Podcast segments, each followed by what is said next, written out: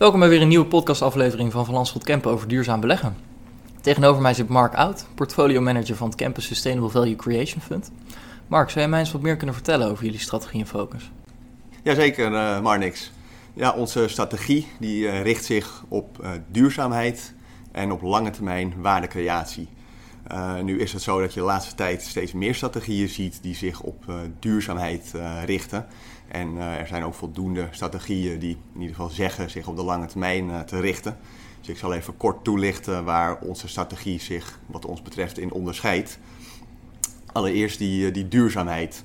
wij focussen ons echt op de positieve kanten van duurzaamheid. wat houdt dat nu in? Nou, wij denken dat de economie echt in een transitie naar een duurzame economie staat. En dat daar een heleboel uh, beleggingskansen uit voort zullen komen. en wij proberen te beleggen in de bedrijven die goed gepositioneerd zijn voor die transitie naar die duurzame economie. Sommigen noemen dat beleggen met een contributie naar duurzaamheid of zelfs impact beleggen. dit is eigenlijk heel anders dan wat veel traditionele duurzame strategieën doen, die namelijk met name uitsluiten. Hè, of op basis van ratings uh, bepaalde bedrijven uh, uitkiezen of juist uh, niet, niet in investeren. dat doen wij ook. Hè. Wij kijken ook wel naar bepaalde sectoren bijvoorbeeld waar wij niet in beleggen, zoals tabak en fossiele brandstoffen. Maar voor ons staat dus echt hè, die positieve kant en de kansen die duurzaamheid biedt centraal in de, in de strategie dus dat is het stukje duurzaamheid. Aan de andere kant, uh, lange termijn waardecreatie. Nou, wij denken dit het beste kunnen doen door te beleggen uh, volgens een, een zogenaamde kwaliteitgroei-strategie. Uh, dus beleggen in bedrijven, in industrieën die goed zijn gepositioneerd. En bedrijven die vanuit een sterke financiële positie en ook vanuit een sterke marktpositie in staat zijn om op de lange termijn te kunnen groeien. Ja, en hier komen eigenlijk ook, denk ik, duurzaamheid en lange termijn weer heel mooi bij elkaar. Want die duurzaamheid, dat gaat ook niet overnight en dat gaat ook decennia of nog langer duren. dus ook daar weer proberen wij voor echt de komende 10, 20, 30 jaar te beleggen in bedrijven die daar goed in zijn gepositioneerd. Nou, een derde pijler dan nog aan onze strategie, dat noemen wij actief aandeelhouderschap. Die komt aan de ene kant uh, in de portefeuille tot uiting doordat wij geconcentreerde portefeuille hebben.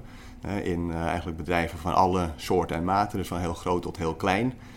maar ook geconcentreerd omdat we dan echt duidelijke keuzes kunnen maken in de bedrijven waar, waarin we in beleggen. Maar ook actief door de relatie die wij proberen aan te gaan met de bedrijven waar we in beleggen. Uh, ja, een onderdeel van het aangaan van die relatie is uh, ook het engagen met bedrijven. En dat doen wij dan met name op duurzaamheidsvraagstukken. Ja, en duurzaamheid staat dus ook centraal in jullie uh, beleggingsbeleid. Um, je hebt net ook al even over actief aandeelhouderschap en engagement. Dat is natuurlijk ook hoe je invloed kan uitoefenen op het beleid van bedrijven. Heb je daar ook een voorbeeld van, van een bedrijf waarmee jullie dat engagement uitvoeren? Ja, ja, dat hebben we. Uh, ik denk een heel mooi en ook een heel belangrijk uh, voorbeeld. Dat is de engagement die wij met Nike uh, doen. nu wil ik eerst even ook hierop ingaan. Mensen die denken vaak dat het heel moeilijk is om met grote bedrijven te engagen. Zeker als je een relatief kleine aandeelhouder bent, wat wij met ons relatief nieuwe fonds nog steeds zijn. En Nike is natuurlijk zo'n zo'n groot bedrijf wat wij dan doen, en ook in dit geval, is dan werken wij samen met andere uh, beleggers. En samen kan je natuurlijk een, uh, een vuist maken.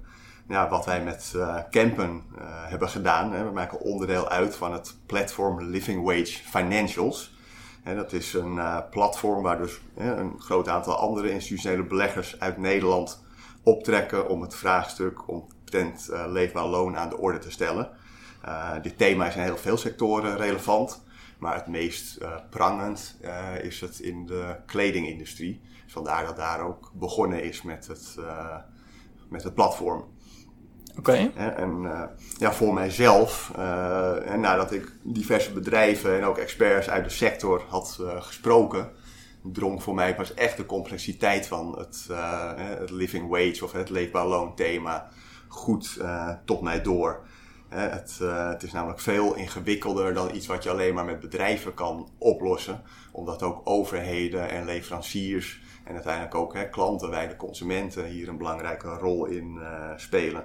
Daarom is het wat mij betreft ook niet alleen belangrijk dat beleggers daar samen optrekken, maar ook dat we met overheden en met een groot aantal bedrijven optreden om, uh, ja, om dit punt aan de orde te stellen en om daar verbetering in te brengen. Wat bijvoorbeeld een groot uh, issue is, overheden van derde wereldlanden, die zien vaak loon als iets waar ze hun concurrentievoordeel mee kunnen verstevigen. En lokale overheden hebben daardoor vaak helemaal geen voordeel of geen belang bij om de lokale lonen omhoog te brengen. Want dan zijn ze bang dat ze business verliezen aan andere landen die lagere lonen betalen.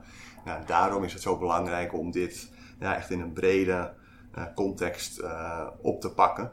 Nou, voor consumenten geldt het net zo. Consumenten kopen liever natuurlijk hele goedkope schoenen of goedkope trainers, uh, t-shirtjes, hemdjes, whatever.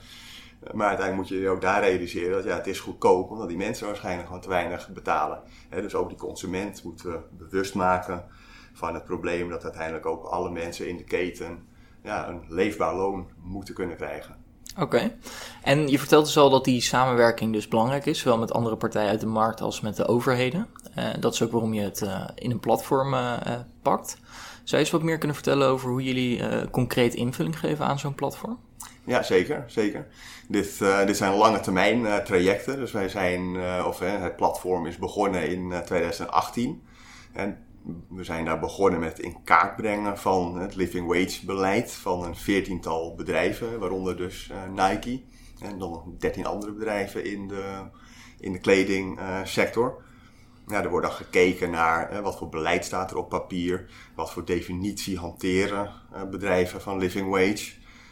werken bedrijven samen met elkaar, wat ik net aangaf, omdat die samenwerking zo belangrijk is om dit probleem op te lossen uh, wordt de voortgang die de bedrijven zelf boeken en de toeleveranciers, wordt dat ook uh, gemeten en vastgelegd?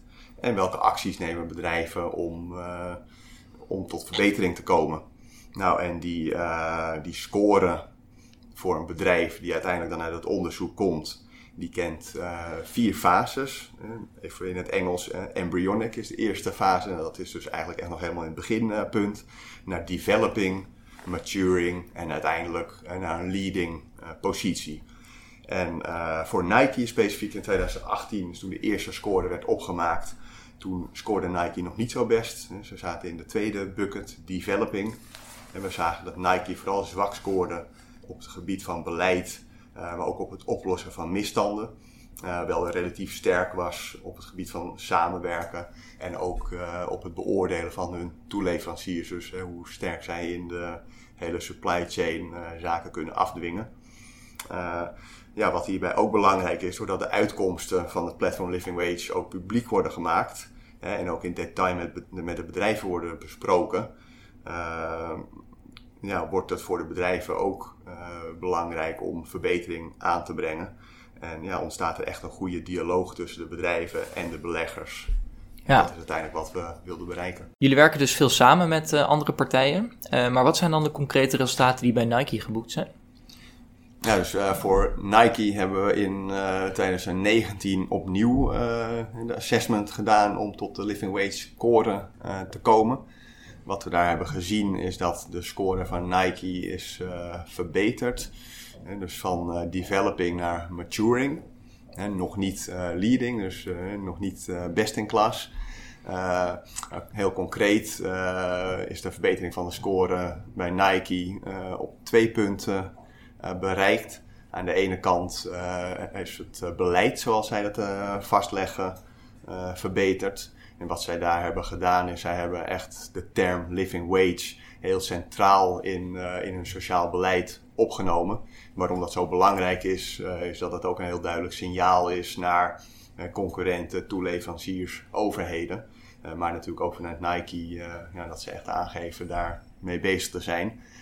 iets anders, waar Nike overigens al goed op scoorde, het samenwerken en dan met name de toeleveranciers.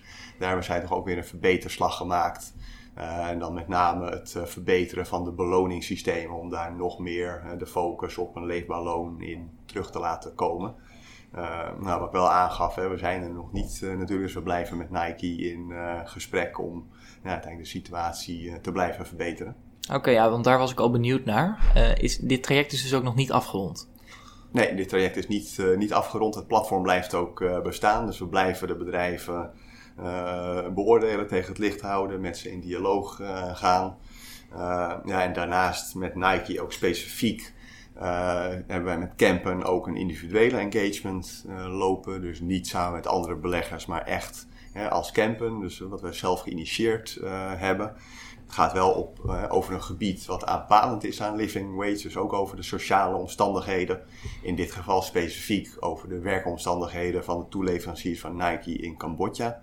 Waar, waar we in het verleden misstanden hebben gezien met uh, ja, gewoon slechte werkomstandigheden, uh, werknemers die flauw vallen in de fabriek. ja, daar proberen wij Nike op te blijven aanspreken. Aan de ene kant door te onderzoeken hoe de situatie nu is en wat voor verbeteringen Nike daarin aanbrengt. Maar ook, en dat vinden we ook heel belangrijk, om Nike te dwingen daar transparant over te zijn en te blijven. en gewoon te vertellen wat er goed gaat, maar ook wat er misgaat. Ja, dus er is al wel het een en ander gerealiseerd, maar uh, er uh, is nog een hoop uh, werk aan de winkel voor de toekomst. Ja, het is nooit af met, dat is zowel met beleggen als met engagen. Zo, ja, de wereld gaat altijd door en wij zullen ook altijd door moeten gaan. Oké, okay, dank voor je tijd Mark. Dank wel.